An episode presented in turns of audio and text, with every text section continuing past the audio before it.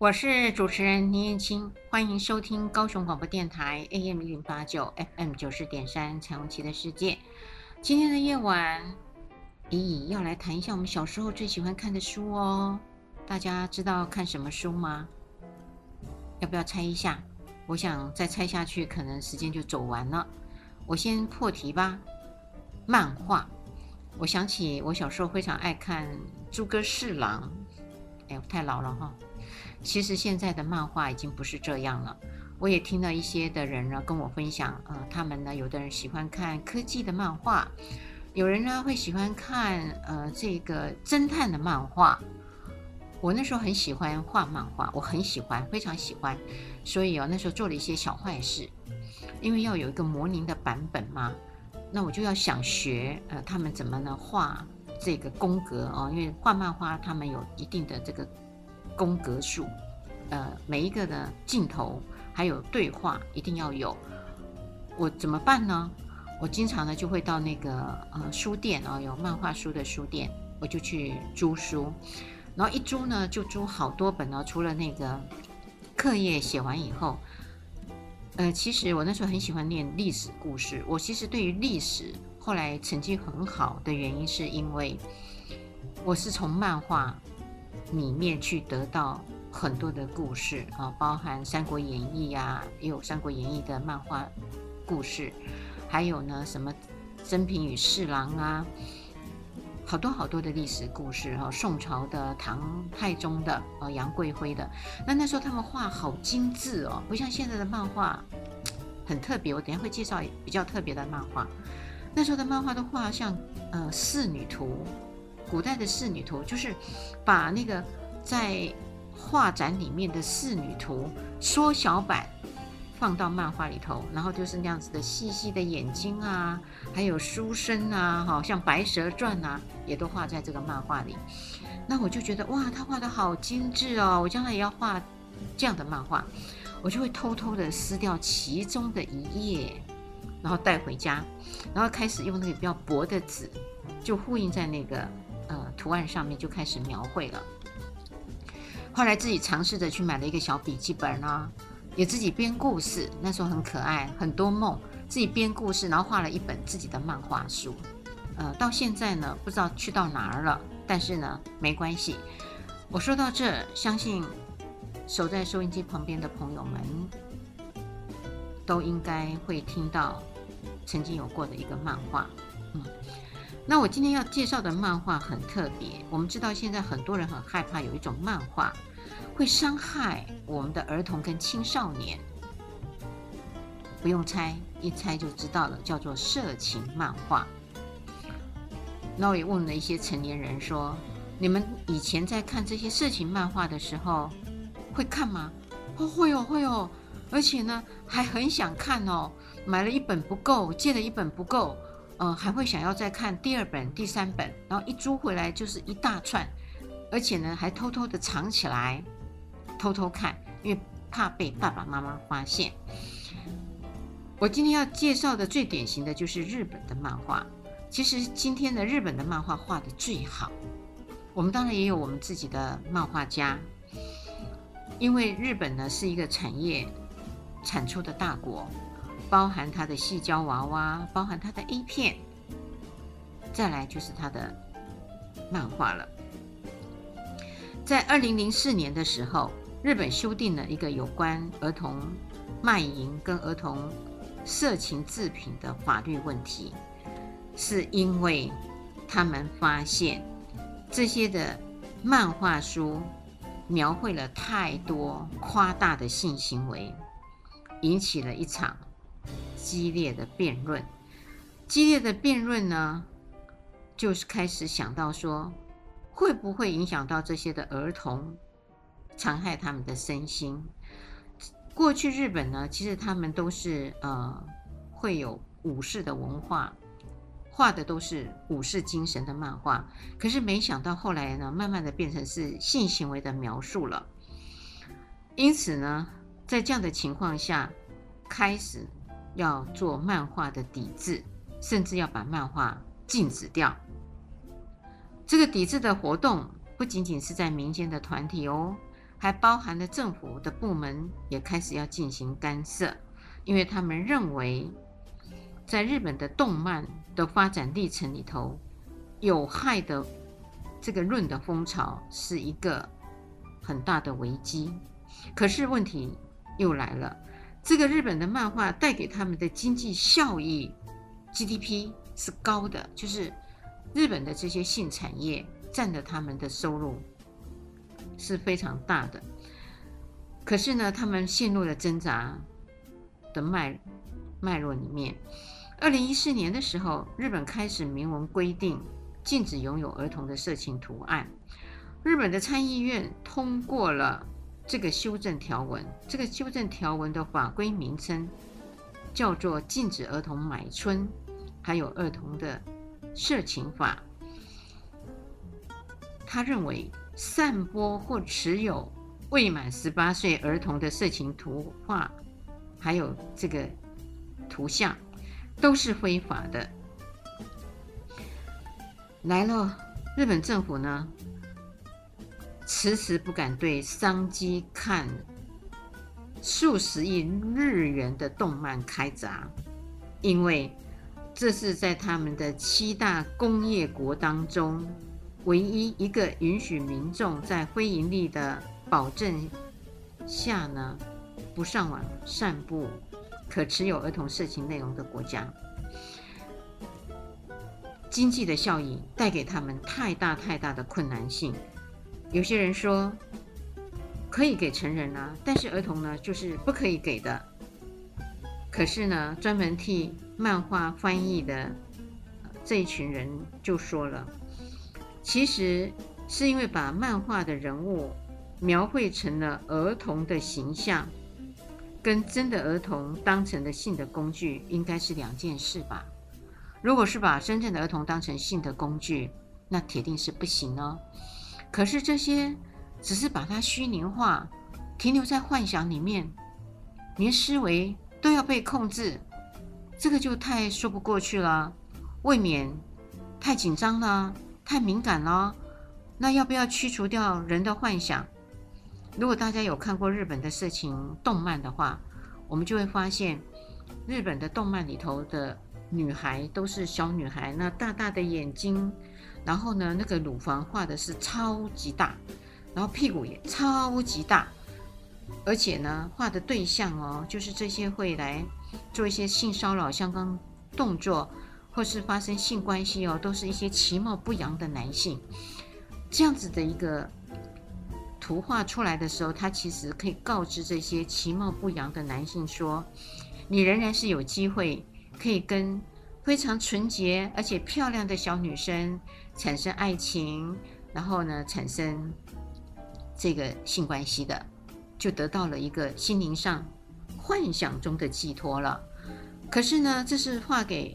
男性的哦，以男性为眼睛的视角来画的图，如果以女性的视角来画的图呢，他们都把那个男性画得好帅哦，好年轻，好漂亮。然后女主角呢，相对而言就没有那么的漂亮的女主角，就是很平凡的女主角。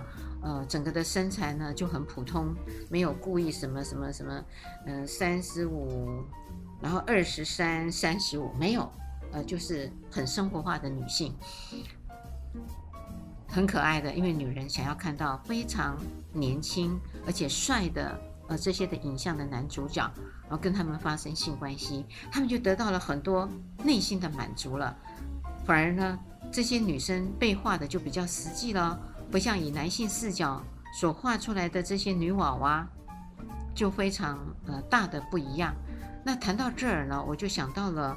呃，曾经有念性学研究所的学生做了一个女性身材的比例图，到底大多数的男性在于乳房上会是欣赏是什么样的呃罩杯等级，算是比例上最完美的呢？如果以刚刚我说的那样子画出来夸大的乳房。在现实的生活里头是没有人喜欢的哦。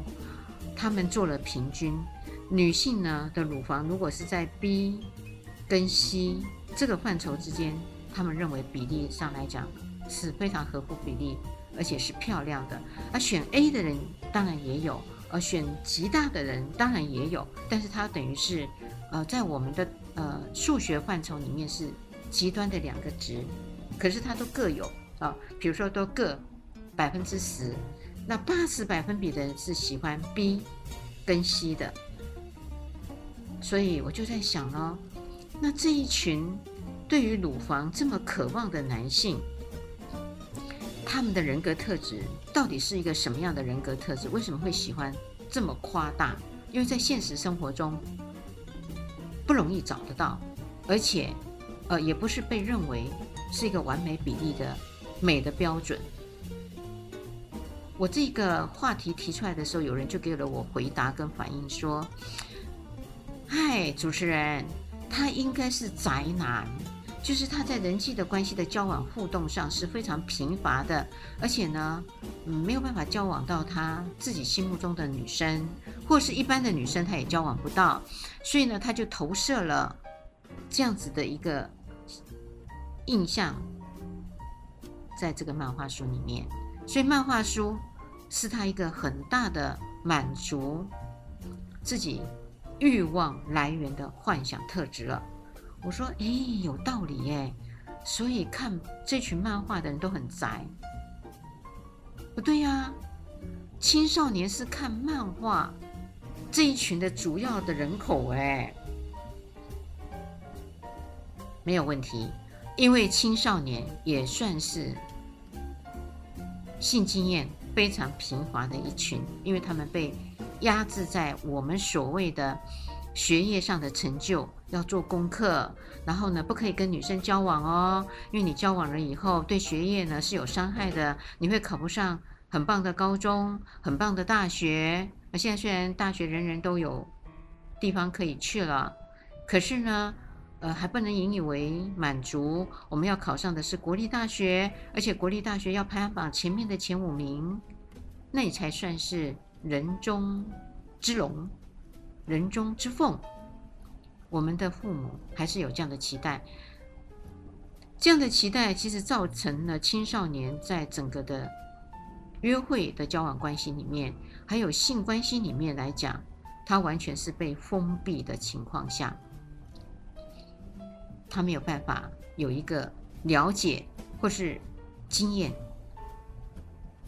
那从哪里当出口呢？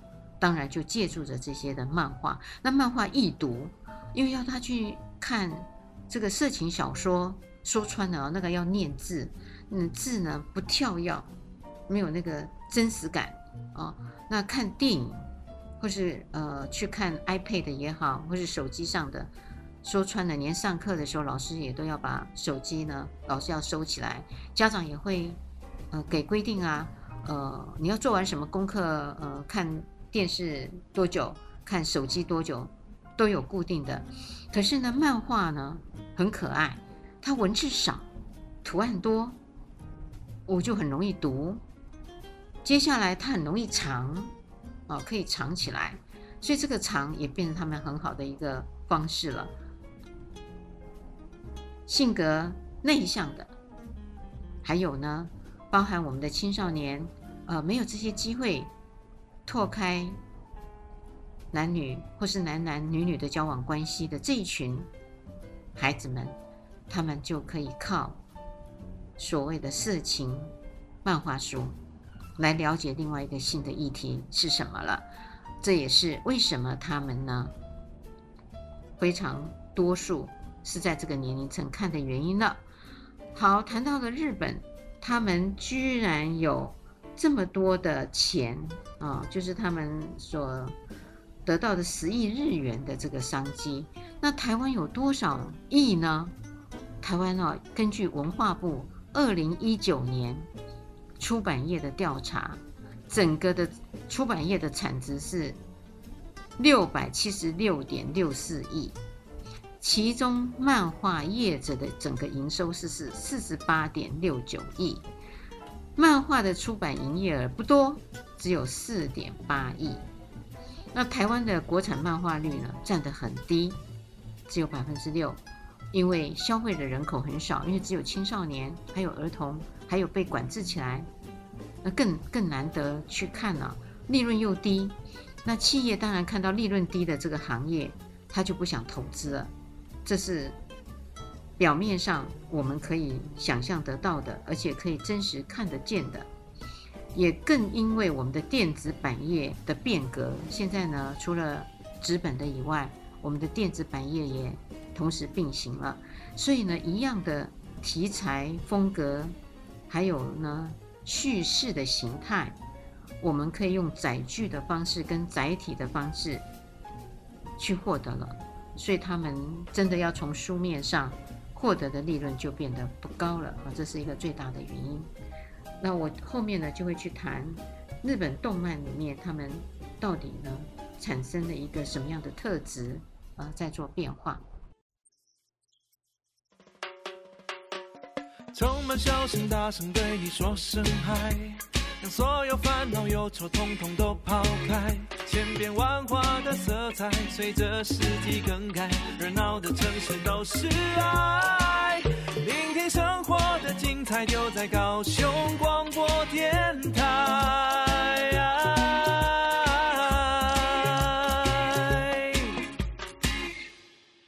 我是主持人林彦青，欢迎收听高雄广播电台 AM 一零八九 FM 九四点三彩虹旗的世界。我们看到了台湾漫画市场的产值很低，呃，没有像日本这么丰盛啊、所以我们的产业呢就不太想要投入。日本今天的漫画跟动漫的影响还有产生呢，其实已经是世界型的影响力了。日本事实上是一个动漫。还有漫画的产业大国，这是不可讳言的。他们的流行文化哦，在一九九四年的时候，日本就大概有二十亿本的漫画书跟杂志哦，哎，二十亿本，你想想看，多庞大的一个文化产业。日本从二十世纪六十年代开始，就向国外输出动漫的文化，而且呢，之后呢，还追赶。并超越了美国的市场的占有率，因此可以说是在国际的市场上已经占了一席的地位了。好，这么大的一个市场，也吸引了来自世界各地大量的商业机构，包含很多的电台、很多的出版社，还有媒介的平台，也逐步的向日本借助他们的日本动漫，嗯，来做生产啊。反过来说，也因为全球大众媒介的发展，使日本的动漫业登上了世界的舞台，影响了一代又一代的年轻人。我们以前说，我们常受西方文化的影响，可是呢，没想到时至今日，呃，我们虽然台湾有某些时候受到寒风啊，可是日本的影响力其实不小于寒风，不小于寒风。这样的一个呃美好的记忆，因为它散布了各国的年龄层、职业，还有种族，有了一个美好的记忆。因为我刚说了，因为它不写实，它是完全是虚拟扩张的。人呢，最漂亮的地方的创造力来自于虚拟，还有创意，所以就越来越多的消费者跟粉丝哦，愿意购买相关的产品。当然，呃，这些的动漫呢，呃，都会到这些的各国家的所谓的展览场，也就是说，像台湾会有世贸啊，啊，国家也会有这样子的呃动漫，很多的粉迷粉丝，呃，就会去穿那个动漫里头的人物，呃，去跟作者签名啊，做呼应，而且还一票难求啊，就可以想到他们的吸引程度了。好。那到底他们成功的原因是什么？我相信也是大家非常好奇的地方。日本动漫呢，漫画业最吸引人的地方就是它的角色的人物哦，很多的特色，它不会只限于我们平常生活中的人物，它可以包含了好多奇奇怪怪的人物。嗯，我相信也可能会来自于他们曾经的所谓的春宫图。日本有他们的呃春宫画，日本的春宫画就可以有什么章鱼啊，我我们可能是有一些的动物，可是他们连海产类都会上来，不是只有说马啦、羊啊、牛啊、狗啊，不是只有这些那个海里面的鱼哈，呃，都可以上来。然后呢，呃，当然宗教啊，他们也会打开，呃，职职业可能是僧侣啊，啊，还有呃，不是。表示禁欲的这一群的群体，他也会跑到动漫里头，变成一个主要的人物，就会打破了我们的幻想啊，打破了我们的幻想。我是随便举的这样的一个例子，而且呢，它是很生动哦，跟多样化的故事去做完美的结合。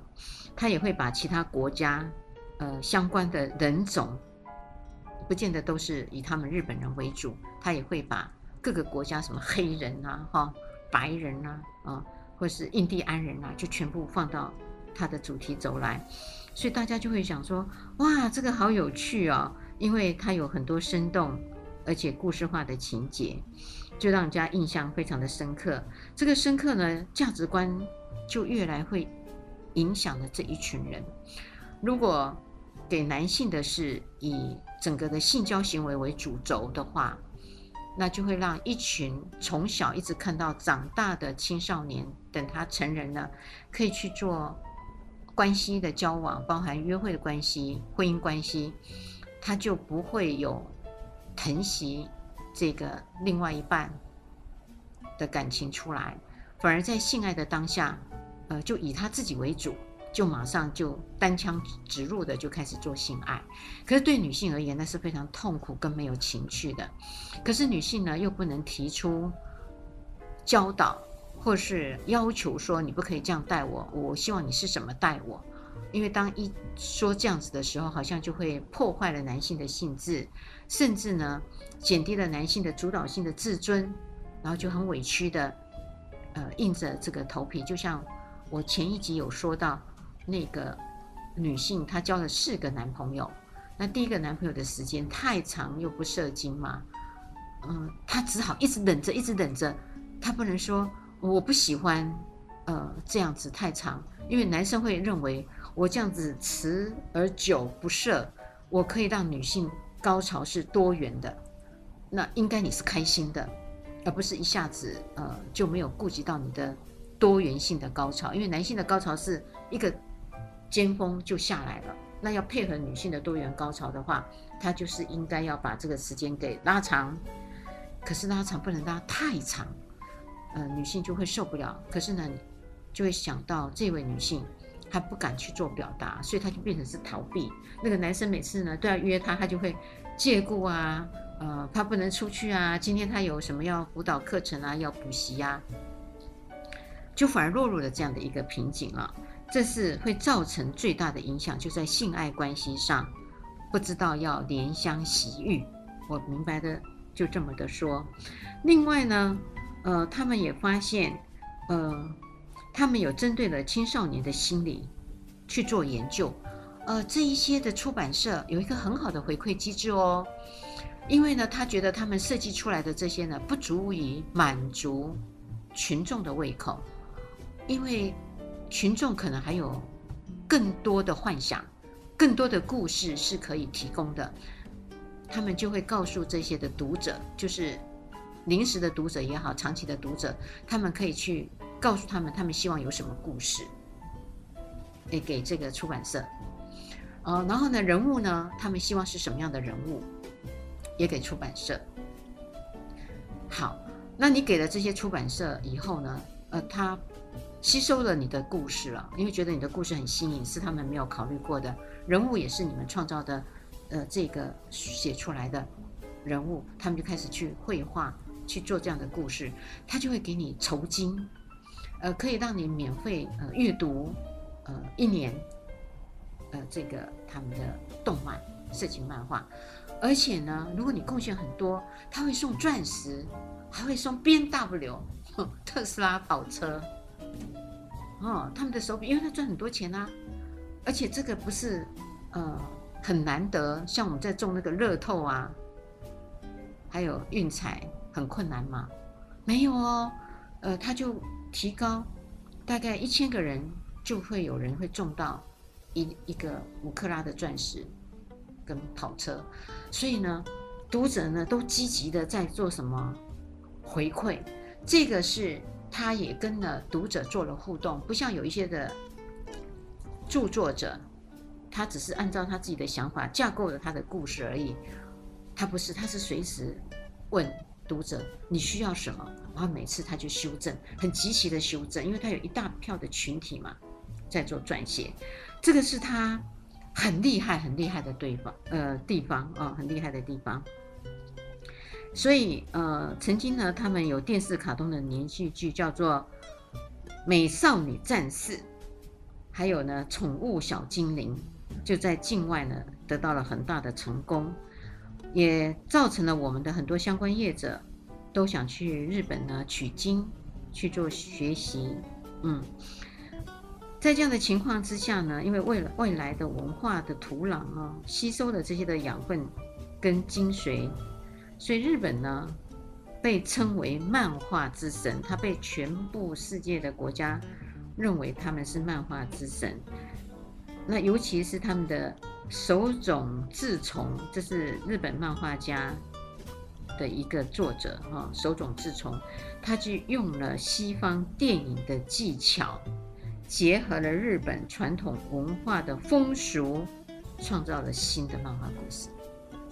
太厉害，太厉害了！所以他的漫画里头就有科技啊，有那个叫做元宇宙、多元的世界了。嗯，而且呢。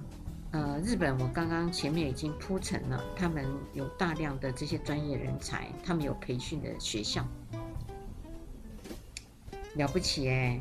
所以他们执行了一个叫做匠人的精神，大家不知道有没有听过？就是那个工匠的匠，很精致。然后他们做的每一件事情都是要发扬光大的。你看啊，那个插一个花就有所谓的花道，然后喝个茶有茶道。嗯，要杀人的剑就有剑道，他们每一个专业呢都叫道。那在这里呢，他们叫做呃专业的匠人的精神。这也就是在呃日本的漫画里面，它所呈现的一个很有趣的故事了。那我想在这里呢举一个呃耳熟能详，也是我曾经把它读完的一本漫画书，跟性有关的，叫《蜡笔小新》。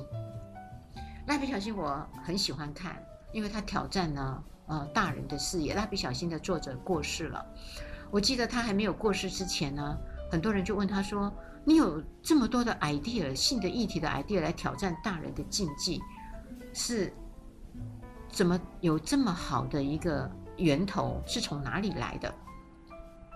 蜡笔小新的作者就说了一句话，他说：“因为我小时候我对性很好奇，可是呢，我从……”三岁问到了六岁都没有人要回答我，所以他就觉得为什么大人都不回答我的问题呢？因此他就在他成长的过程里头跌跌撞撞，去把他从小要问到的问题，呃，不断的乱看东西，得到了似是而非的解答。他说他也不见得是正确，可是总算有解答。因此他觉得大人很虚伪，太虚伪了，所以他。成了漫画家以后，他不按照牌理出牌去画平常的漫画，他就画了一个，呃，永远向大人的性议题挑战的蜡笔小新。那我我记得最经典的故事里面，就是蜡笔小新，呃，跟爸爸妈妈一起睡觉，可是爸爸妈妈会有性活动，就等蜡笔小新睡熟了才开始进行性活动。我相信这里都是我们平常在以前还没有这么多有房间哈。呃，经济不好的时候都是睡大通铺嘛，兄弟姐妹跟爸妈睡在一起。那当然，父母的性爱有时候会吵醒小孩。我记得那时候，呃，我们都会假装没有醒来，然后呢，眼睛就这样眯着，因为都很黑嘛，就偷看父母的性爱。隔天会到学校去分享大人的秘密世界，然后大家就哦，我们家也有啊，我们家是什么什么什么，大人都不知道，我们就很开心。我记得，呃，那时候的年代的小朋友是这样分享这些性的议题。那这个蜡笔小新的作者就画了蜡笔小新就被惊醒了，被爸爸妈妈的性爱惊醒了，然后就坐起来问：“你们在干什么？”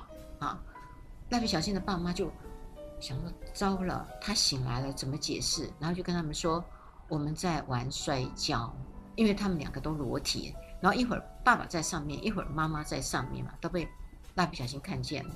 蜡笔小新说：“原来你晚上的活动这么有趣啊，那我也要玩。”那已经骗他了，没辙。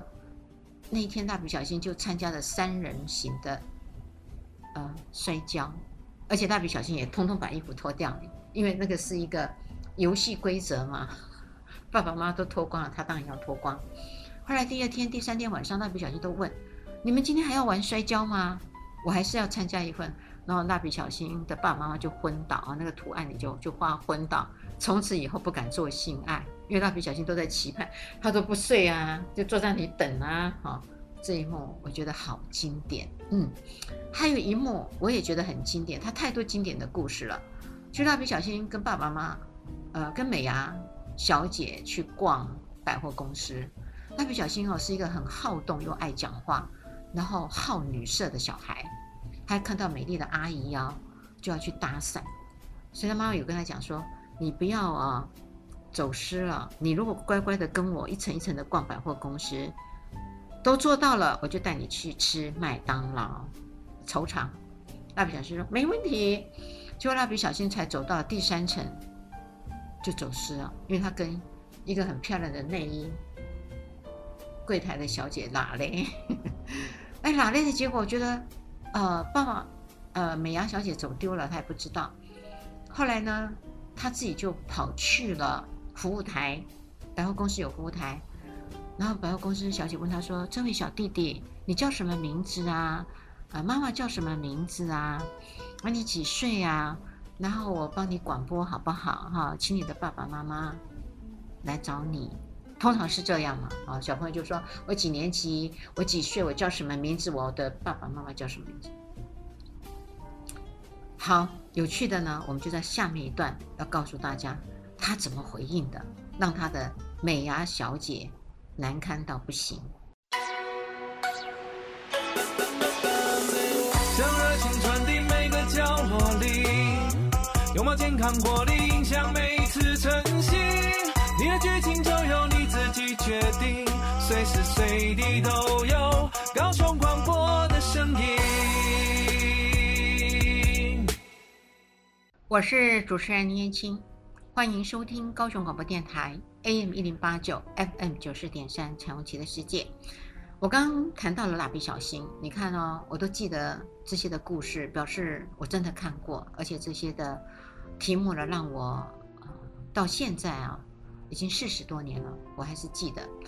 刚刚呢，我就说到了他去百货公司嘛，呃，就跟漂亮的阿姨聊起来了。走到了服务台，服务台就问他：“我可以帮你忙吗？请你报出姓名。”可蜡笔小新拒绝了哟。蜡笔小新说：“不用，我要用我的声音吸引我的妈妈来找我。”呃，这是在我们的学理上是对的。因为母亲哦，对于自己的孩子的声音是最敏感的，反而爸爸不敏感。所以有人说，如果当婴儿啊，呃，一群的家长在这里，假设是打牌，然后另外一群的小朋友就在那边游戏，游戏间游戏，然后有时候小朋友就会哭嘛，有时候被打了，干嘛啦，不舒服了。那一哭的时候呢，呃，这里的妈妈就很清楚，那是他的儿子。可是呢，这一群的爸爸呢，搞不清楚，因为爸爸是非常迟钝的啊。一样，所以蜡笔小新他说的话是有根据的哦。妈妈是可以辨别出他的声音的。他怎么说呢？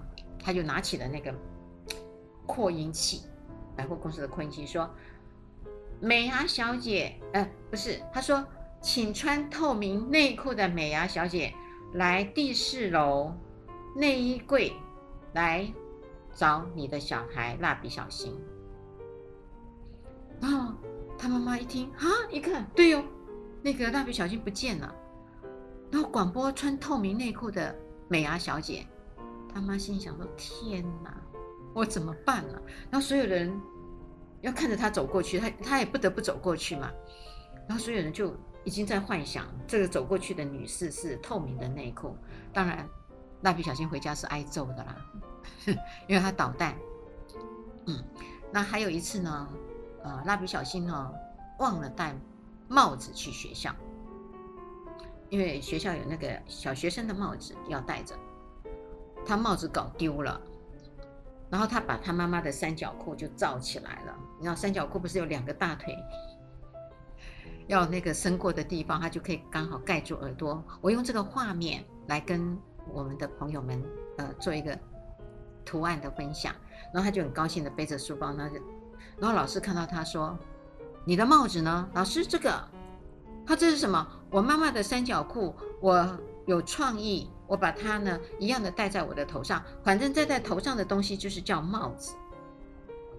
然后老师只好打电话给美牙小姐说：“美牙小姐，你的蜡笔小新的儿子是把你的内裤啊放到你头上，所以他其实其实几次呢就把他妈妈曾经穿过的什么五颜六色的，结果全校都知道他妈妈平常的内裤。”穿什么样？反正蜡笔小新回家都是挨揍的，可是他都乐此不疲就是了啊！一直挑战大人的极限。那还有一次呢，他就跟他爸爸洗澡了。洗澡了以后，呃，他就发现爸爸的下体有长阴毛，他就问爸爸一样，儿童会问你为什么那边会长毛发？很多的家长就回答不出来，可蜡笔小新的爸爸回答的很好哦。他跟蜡笔小新说：“因为我是大人，所以我这边会长毛毛发。你是小孩，所以你还没有长毛发，很简单。可蜡笔小新是一个天才儿童，追根究底，他不会因为这样的回答就满足了。他说：‘那你长出那个毛要干嘛？’ 好了，我知道你大人长毛，那我小孩没有毛，那你长出来要干嘛？”他爸爸。只说了一句话，哦，那是来做保护用的。那为什么我就不能被保护呢？我也要被保护啊！他爸爸就答不出来了。是啊，他更应该被保护啊，他没有毛。其实那个毛发是在性交的时候做反冲的动作用的，可爸爸不敢说。呃，反冲也是一种保护，他只说了一个保护。蜡笔小新很不高兴，就去找了那个奇异笔。不是有那个奇异笔会涂黑吗？他就在他自己的那个小阴茎上面的小腹部涂很多的黑，然后发现爸爸的呃阴茎是长的，因为它是小小的，他不高兴，所以他就绑了一条绳子，叫做大象的鼻子，因为大象的鼻子是长的，嗯，他就把它接在那个小阴茎上面，然后一条绳子就到处呃。晃来晃去就摩擦地板，然后很可爱。他就说他也跟爸爸一样，而且比爸爸更长，啊，就到学校就这样去胡闹。那我记得那时候呢，很多的小朋友都有在看蜡笔小新，然后觉得蜡笔小新太好笑了。所以，呃，当看到这一幕的时候，我记得那一次就有一群的蜡笔小新的粉丝团，小朋友通通，呃，就在裤子外面都绑一条绳子。然后说我是蜡笔小新，我有橡皮，橡皮的那个呃鼻子。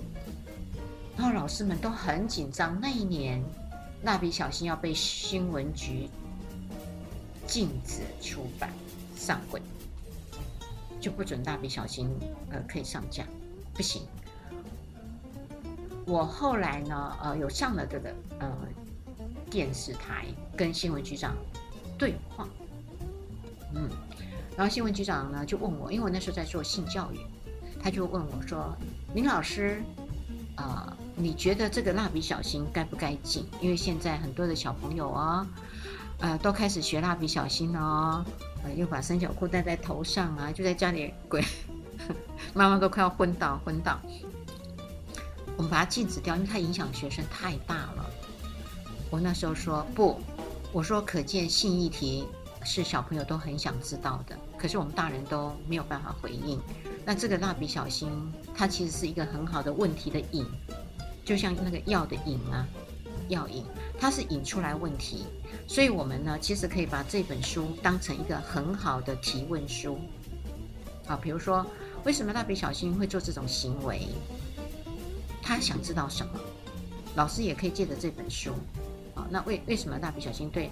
妈妈的内裤这么有兴趣，是因为他想要知道女人的性器官长什么样吗？可是他又不好意思问，可是呢，又对女生的内裤有好奇，可他进一步的可能想要知道这些，我们可不可以主动的去回答孩子，然后甚至可以告诉他，呃，内裤是一个人呃他的私密物，那如果你把它公开了，其实它是一个非常没有礼貌的行为，可以教导他很正确正式的答案。可是蜡笔小新出轨的这些表现，我们就可以教育孩子说，其实如果真的像蜡笔小新这样的话，他其实是把妈妈的隐私等于公布在所有众人的面前。那蜡笔小新就是一个非常没有礼貌的孩子了，因为他要懂得尊重妈妈，因为妈妈没有想要把他的内裤公开呀、没有经过妈妈的允许啊。蜡笔小新自己自作主张的把它戴在头上啊，啊，或是呢故意广播呃这个穿透明内裤的话，那这样的行为我们就不值得跟蜡笔小新做学习喽。可是蜡笔小新所做的行为，不是他是坏孩子，因为他有很多的问题，很想得到解答，可是大人都不说嘛。后来呢，我记得呃，新闻局长呢听到我这样子的解释之后，他觉得很有道理，他觉得书呢其实不用害怕，看你怎么样的去使用它，拿来做教育，而不是所有的书一拿来的时候，呃，只是因为你的没有办法回答，你你就是用。禁止跟逃避嘛，就像有一次在那个宝雅，我记得有一个新闻事件，前年的新闻事件在宝雅，宝雅呢有在卖阴茎模型，有在卖阴茎模型，然后呃一个小学三年级的小朋女生，然后就看到那个阴茎模型，就问她妈妈说：“那是要干什么用的呀？”其实妈妈可以很大方的说，呃，那是一个男人性器官的模型，男生的性器官就是长那个样子，啊、那他就说，哦，这样，那可能就回答完了，可能就回答完了，因为他只是想知道，呃，那个是男人的阴茎，因为他没有看过男人的阴茎嘛，那你就告诉他说，那个就是所有的男生，呃，包含爸爸啦、哥哥弟弟啊，他们都会有这样的阴茎，但是长大以后的阴茎就会是这个样子，而，他们可以呃是拿来尿尿。那如果你还可以敢多说一点，就是说它还有其他的功能啊，有性交的功能啊，尿尿的功能。那如果你还不太敢讲，那你就先说，呃，他是一般男性尿尿，就以他的年纪做回答就好了。可是那个母亲呢，就非常非常的恐惧，因为她没有办法回应孩子的问题，他就大骂宝雅的店员，说你们怎么可以？呃，这样子的公开场合，这个公开场合是年龄很小的小孩子都会进来的卖场，你们却放的这个性的产品在这，你们是教坏小孩哦，侮辱小孩哦，影响小孩哦，哇，大骂一顿，嗯、呃，骂完了还没有办法停止，就再告到高雄市的社会局，说，呃，应该要规范哪些的商店才可以卖这种东西，意思说只有情趣用品店。才卖阴茎的模型、保险套。假设那宝雅，呃，他可能卖很多东西嘛。大家如果有去的话，什么产品都有嘛，衣服啊，嗯，这个生活的用具啊，袜子啊。后来，嗯，好像保雅就不敢再摆这个产品。我觉得真的不需要，那是因为我们的长辈们不敢面对。我讲难听一点。也更直白一点，你说哪一个便利商店没有卖保险套呢？便利商店小朋友进去买饮料啊，不是吗？只要他会掏钱，或是他不会掏钱，他跟着爸爸妈妈会不会进去？好，呃，他个子还不够高，个子稍微再高一点，他会不会刚看到保险套？他问了，那你是不是也请 Seven 全家全年不要卖呢？我觉得我们的思考方式可以有一个脉络去思考，因为它等于是我们生活中的用品，虽然是跟性议题有关，可是你不用把它当成洪水猛兽一样的看待，然后只有恐惧逃避。如果只有这样的话，就像我说的，哪一个地方没有这些东西呢？现在手机都在孩子的身上。你有限制他时间，他可不可以因为你的限制，他更好奇，更打开了这些的议题来看？那你知道吗？你不知道吗？可他有没有受到影响？有啊，因为你没有跟他对话嘛，他就直接刚我讲的蜡笔小新的动作，因为没有对话，所以他就觉得好玩，他就模仿了。那大人就开始觉得是灾难的来临了。这个是我今天很重要的，想要谈到色情漫画的时候，也告诉各位，呃，有一些的漫画，呃，当然，呃，在孩子还没有准备好的情况下，你还没有准备好的情况下，它可以暂时的被隐藏起来跟禁止起来。如果我们用长远的方式来看的时候，有一天它还是会接近。去接触了，只可能不是在小学的中低年级，而可能是高年级了，国中了。那你难道认为说，呃，只要小学跟幼儿园管制住了以后，其他的时间就没事了吗？不啊，他们还是在被塑造期啊。好，所以我们曾经在前面的节目里头也谈到，呃，人格特质，呃，不管你是什么样的人格特质，一样。都是从年少的时候一直塑造起来的嘛。那你现在不塑造，要等到他长大，要花费更多的力气去做觉察、自省，还要去上一些的研习课，到底对他的功效改变到多少？那就要看每一个人啊。在这样的呃教育里面呢，我就会主张，也期待大家，当我们在看某一些东西的时候，呃，其实可以展开我们用。一个借镜来做一个教育的开始是漂亮的，所以说到这儿呢，我也期待就是大家呢，呃，不管是看 A 漫也好，A 片也好，还是色情的漫画，或是有一些的电影，或是电视上有一些的相关镜头会出来了，不用去请孩子把手，嗯。遮住眼睛，或是转台。你当然呃可以很清楚的在当下告诉他这是一个什么样的情境。那讲完之后呢，就告诉孩子说，以你们现在的年龄是不合适的。这样子的交代，他其实可以分辨哪一些是可以做的，哪一些是不可以做的。那另外呢，有一些的画面，呃，他是相爱的两个人，其实。进行性关系是一个正向跟愉悦的，这也应该要让孩子知道，而不要只要看到性关系，呃，都是恶心的、糟糕的、黑暗的、伤害的。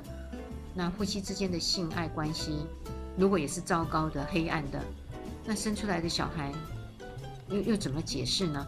父母亲之间的性爱，如果以这种逻辑思考，那它就是不好吗？不好之下的产物吗？应该不是嘛？应该是父母相爱。而产下的产物，那就把前头用正向化的心态跟情绪来向孩子做教育的话，孩子就会看到性是有美好的一面。那怎么把不美好的我们做驱除、做调整跟修正，这才是我们身为老师或是身为家长，还有如果是在呃听到了这样子的一个节目的嗯朋友们，包含青少年朋友们、小朋友们。你们也可以向爸爸妈妈一起展开你们的沟通，也请大家守住每个礼拜天晚上的十点到十一点，高雄广播电台 A N 一零八九 F N 九十点三彩虹旗的世界，拜拜。